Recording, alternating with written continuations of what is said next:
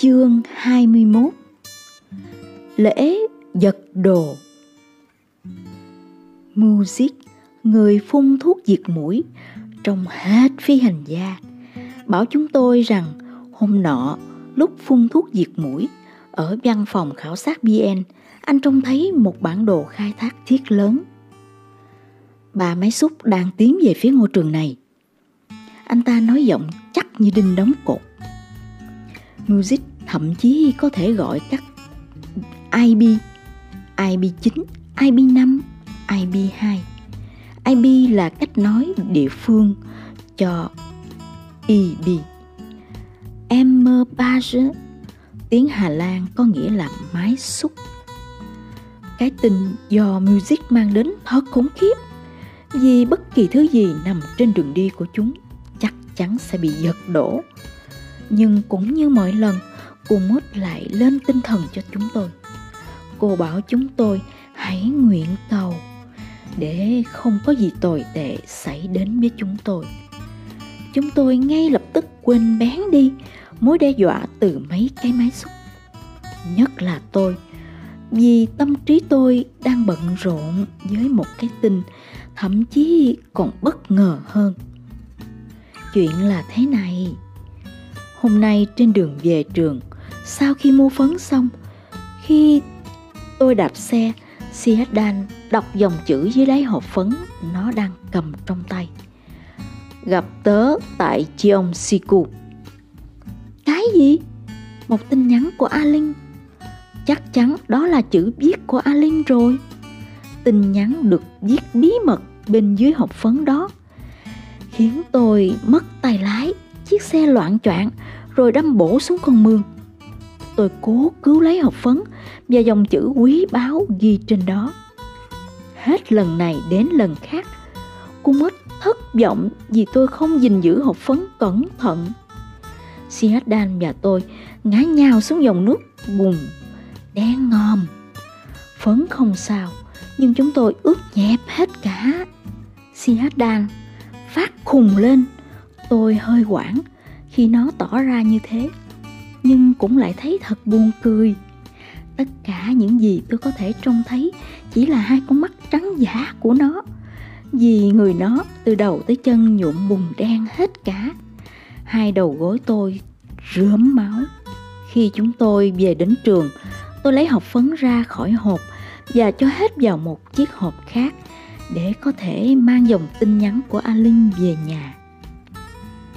Về nhà, tôi đọc đi đọc lại mẫu tin nhắn đó, dù đọc như thế nào vẫn mang một ý nghĩa duy nhất. Cô muốn gặp tôi. Đọc ngược từ phải qua trái như trong tiếng Ả Rập, đọc xuôi từ trái qua phải, từ trên xuống, từ xa tới, hay đọc thật gần, soi gương, đánh bóng bằng sáp nến, rọi kính lúp, bên bếp lửa rắc bột mì lên trên, chổng mông lên, kẹp đầu giữa hai đầu gối, rồi đọc nó từ phía sau hai chân. Nhìn thật lâu, như đang xem một bức tranh 3D, tin nhắn vẫn mang duy nhất một nghĩa: gặp tớ tại Chiong Siku. Được viết bằng tiếng Indonesia dễ hiểu, không dùng thành ngữ, không mang tính khoa học, không úp mở hay dùng ký hiệu hay mật mã gì. Chỉ là tôi không thể tin được. Nhưng cuối cùng tôi cũng đi đến kết luận rằng tôi, Ikan, sẽ sớm được gặp tình yêu đầu đời của mình. Đó là điều không thể bàn cãi gì nữa. Cứ để cả thế giới này mặc sức ghen tị. Chiong Siku hay lễ giật đồ là một lễ hội thường niên, đến bây giờ vẫn còn được tổ chức.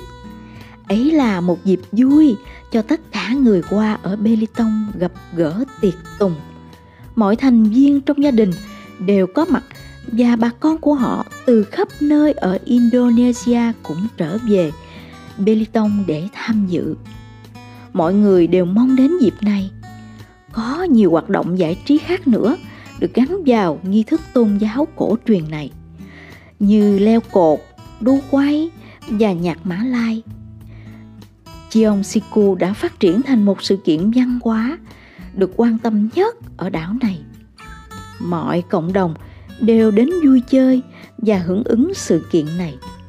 Người Hoa, người Mã Lai, người Sa Rông, người Sa Quang. Trung tâm của lễ vật đồ là 3 chiếc bàn lớn, mỗi bàn dài 12 mét, rộng 2 mét, cao 2 mét. Trên bàn đặt hàng chồng đủ mọi thứ do người Hoa mang tới, vật dụng trong nhà, đồ chơi và nhiều món ăn, có ít nhất 150 thứ. Nào là son chảo, radio bán dẫn, nào tivi trắng đen, bánh ngọt, bánh quy, nào đường, cà phê, gạo, thuốc lá, nào vải vóc, nào xì dầu, nước ngọt, xô chậu, kem đánh răng, siro, lốp xe, chiếu, nào túi xách, bánh xà phòng, nào dù, áo khoác, khoai lang, áo sơ mi, thùng, nào quần dài, xoài, ghế nhựa, pin và nhiều sản phẩm làm đẹp khác, chất cao như núi trên những cái bàn rộng. Vào lúc nửa đêm sẽ có đủ thứ cho tất cả mọi người lấy, nói chính xác hơn là giành giật lấy. Đó là lý do tại sao người ta gọi Chiong Siku là lễ giật đồ. Thứ người ta muốn lấy nhất là một cái túi nhỏ màu đỏ có tên gọi là cung phu, được giấu dưới mấy cái núi đồ đó. Ai cũng muốn giành được cung phu vì nó là biểu tượng cho may mắn. Bất kỳ ai tìm thấy cái túi may mắn đó đều có thể bán lại cho cộng đồng người Hoa với giá hàng triệu ruby. 3 chiếc bàn được đặt trước Thai Tự Dê Sa, một điện thờ ma vương làm bằng tre và giấy màu sặc sỡ, cao 5 mét và vòng bụng dài 2 mét. Con ma bằng giấy đó nhìn thật đáng sợ. Mắt nó to như 2 quả dưa hấu, cái lưỡi dài thè ra, nhìn trông như muốn liếm chỗ thịt ngậy mỡ đang được nướng bên dưới. Thai Tờ Xê Sa biểu tượng cho những đặc tính xấu xa của con người và cho cả sự xui xẻo. Suốt cả ngày đêm, người theo đạo Khổng từ khắp Belitung đổ về, quỳ lại xì sụp trước Thai Tờ Xê Sa. Thai Tờ Xê Sa đứng đối diện điện thờ, và tôi định sẽ gặp A Ling nơi hành lang điện thờ đỏ chói đó. A Ki Ông và gia đình nó vào điện sân thờ để cầu nguyện. Nó nháy mắt cười với tôi. Tôi cố gượng cười đáp lễ vì đang rất căng thẳng. Tôi mãi chìm trong suy nghĩ về chuyện một cô gái người Hoa sẽ nghĩ gì về đứa con trai thuộc một ngôi làng Mã Lai như tôi. Ở chỗ của họ, tôi thấy mình không được thoải mái. Liệu bỏ về có phải là cách tối ưu không? Không, niềm mong mỏi trong tôi tựa như một vết thương đang rỉ máu.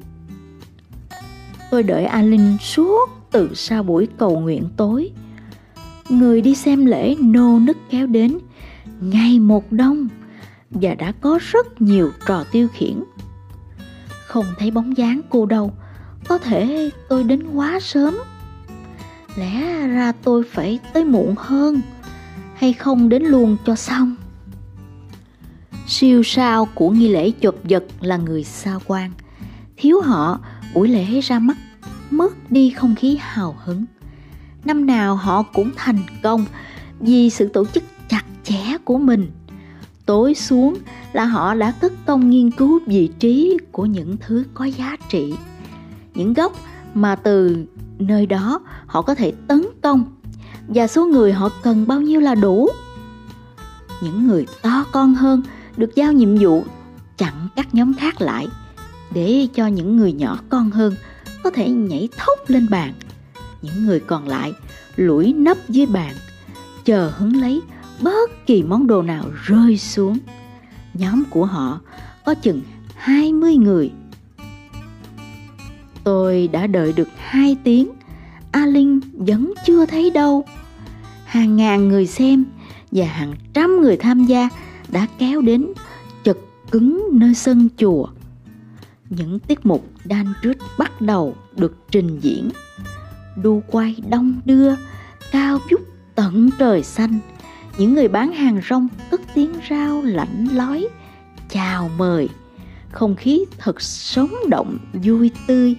Những người bán bong bóng rung chuông, nghe thật chói tai, khiến tôi càng nóng ruột tợn. Không khí lại càng huyên náo khi một vài người sa rong lục tục kéo đến.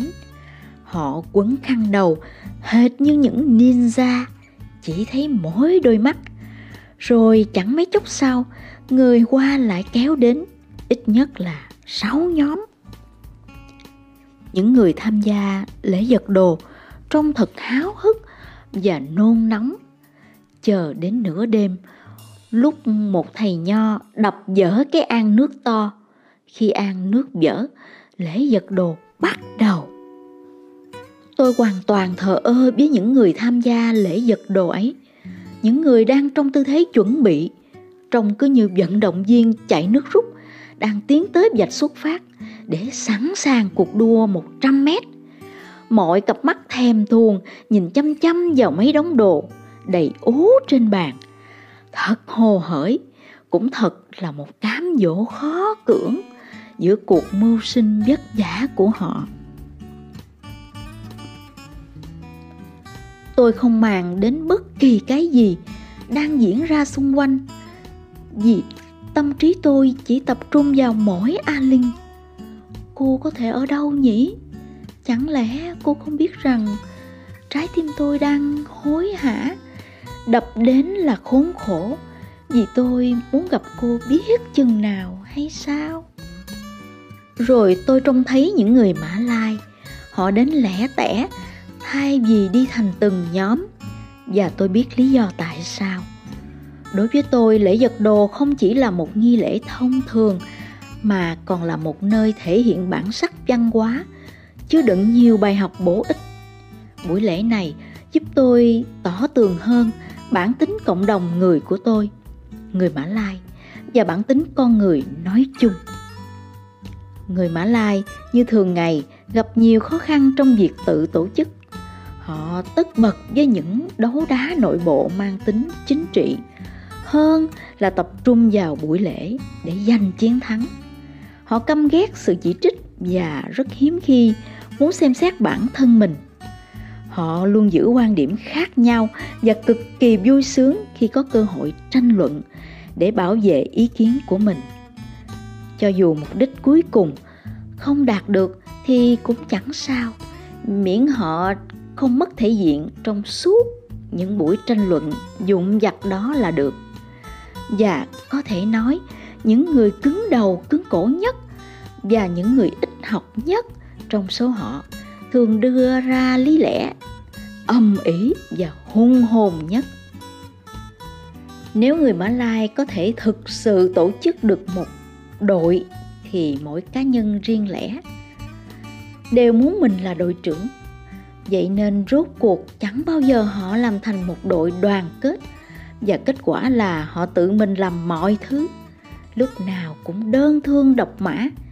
Do thế, họ chỉ cố giành giật mang về nhà được toàn kẹo cây, vài gói bánh quy dừa, vài chiếc tất không đủ đôi ba cái đầu búp bê, vài quả dừa mà người xa quan chẳng thèm đếm xỉa, một máy bơm nước, hay nói chính xác là một cái vòi, và những thân thể bầm dập lem luốc vì giành giật.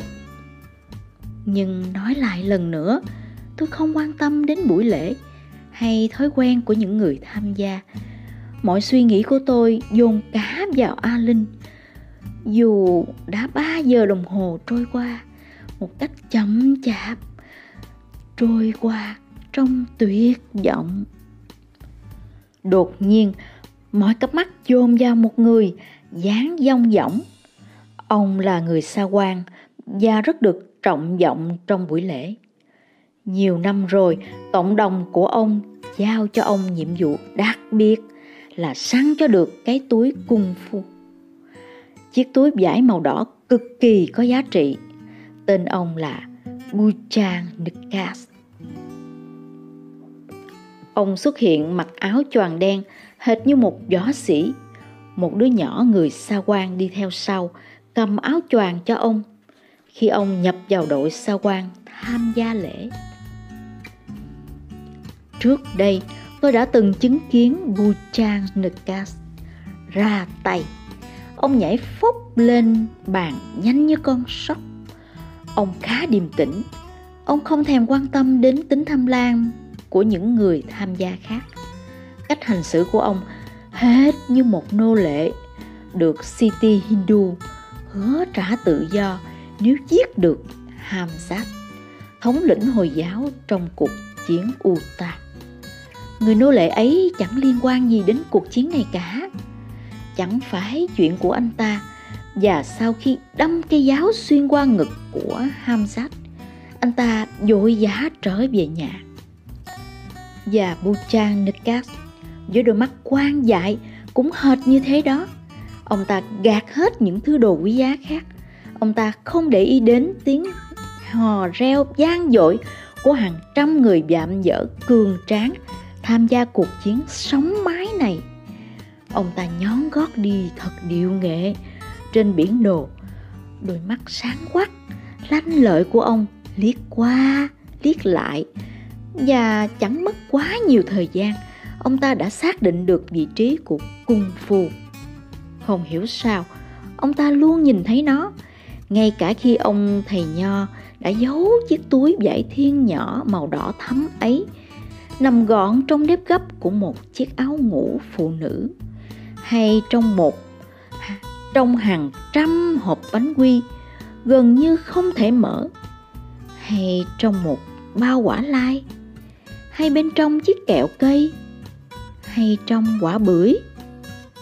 Bujang Nekas lẫn cung phu vào bên trong thắt lưng, rồi quyền thoại sống của lễ vật đồ đó nhảy xuống đất êm ru. Như thế ông có một sức mạnh nào đó khiến mình trở nên vô trọng lượng vậy. Một lúc sau, ông lẫn vào đám đông mất dạng, mang theo biểu tượng của lễ hội. Ông mất hút vào trong bóng đêm, khói hương trầm, nghi ngút.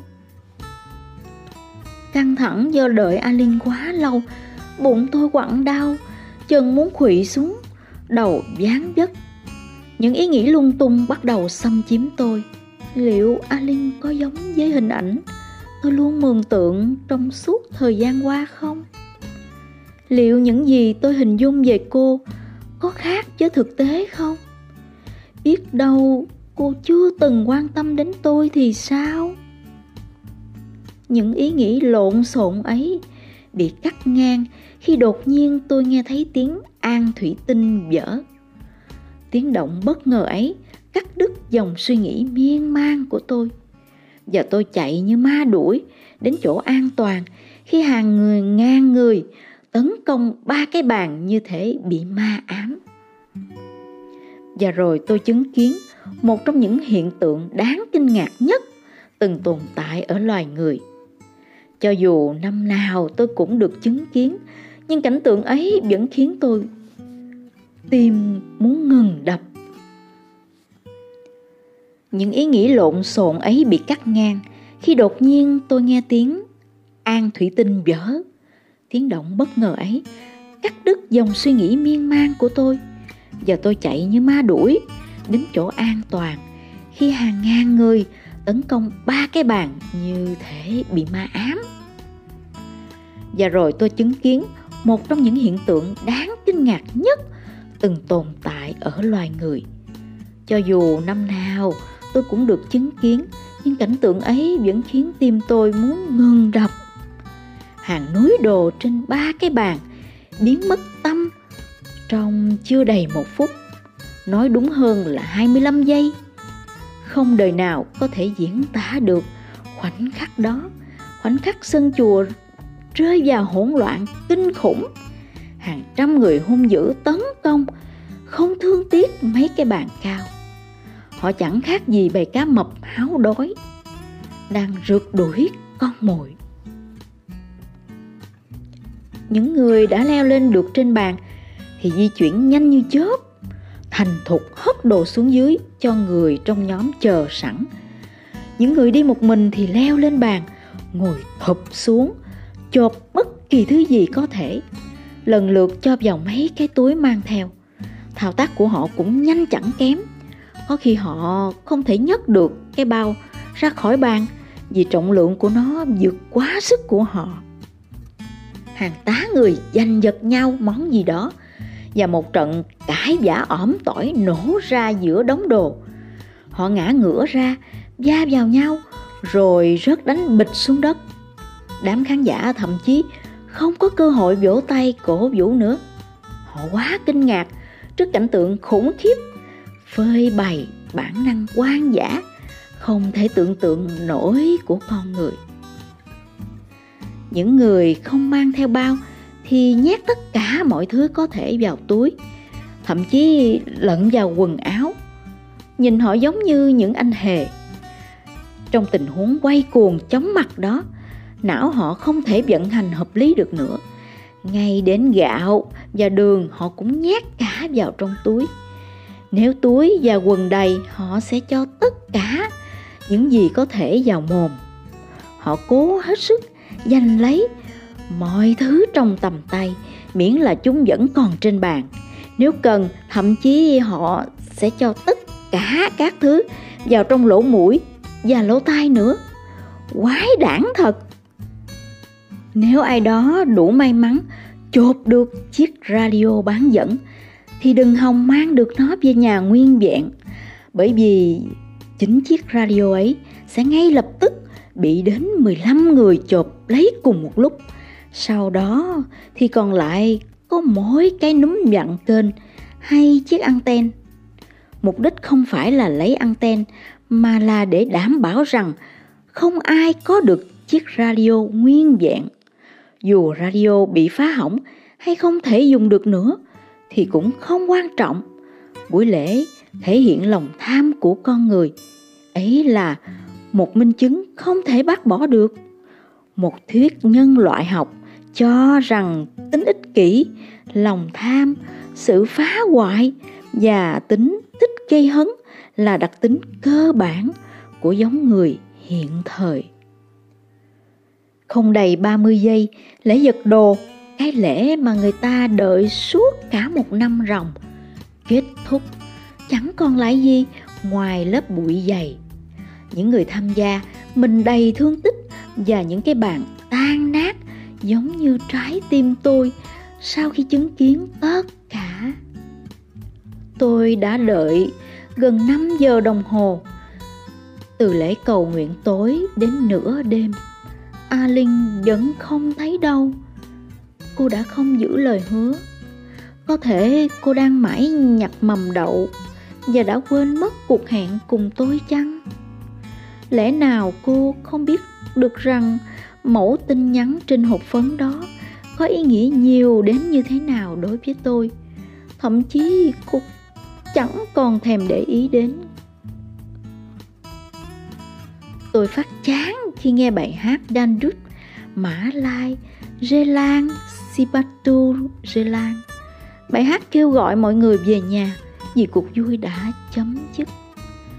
Tôi cứ đứng ngay ra, thẫn thờ nhìn những người bán hàng rong dọn dẹp đồ đạc và đám đông lục tục kéo nhau về. Tim tôi tan vỡ.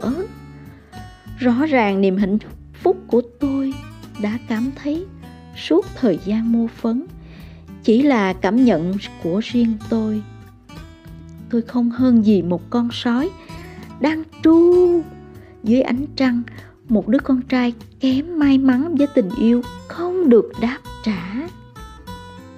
Ngực tôi thắt lại trong mong đợi xen lẫn tuyệt vọng. Tôi muốn đạp xe thật nhanh và quăng mình xuống dòng sông Ligan cho rồi.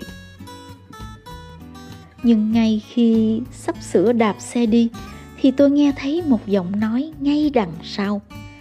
Giọng nói mềm như đậu hũ, và giọng nói du dương nhất tôi từng nghe trong đời. Như thế tiếng đàn hạt từ thiên đàng vọng xuống. Tên cậu là gì?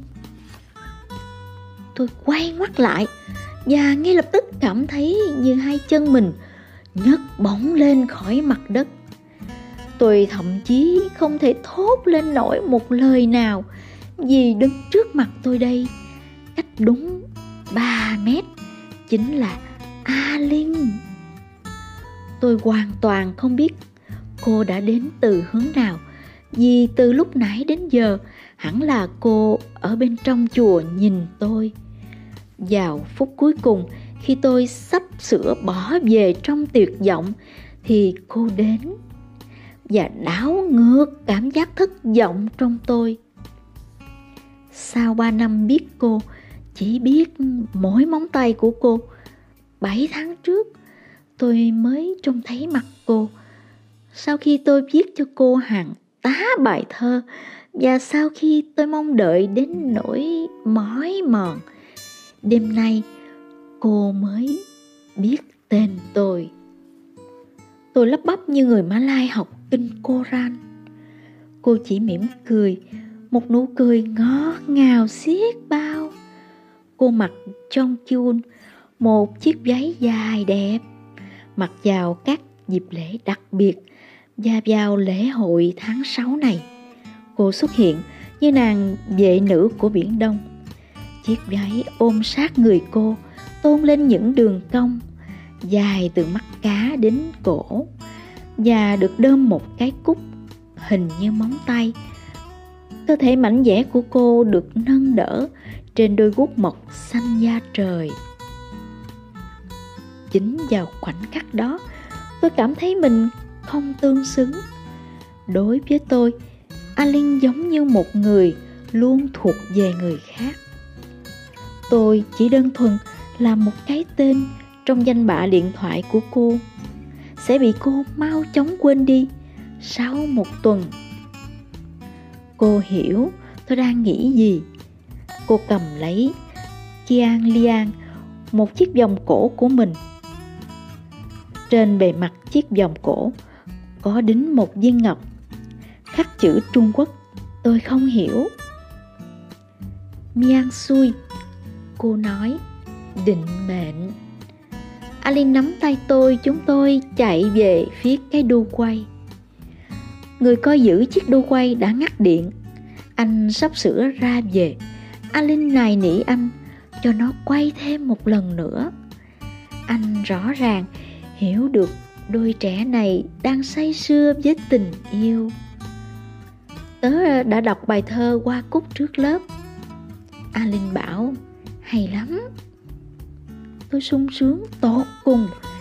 Và rồi chúng tôi im lặng, chỉ im lặng ngồi mãi trên chiếc đu quay, không muốn xuống. Tim tôi như nhảy múa dưới ánh sáng hắt ra từ những ngọn đèn trên chiếc đu quay, thắp sáng bầu trời. Đó là đêm đẹp nhất trong đời tôi.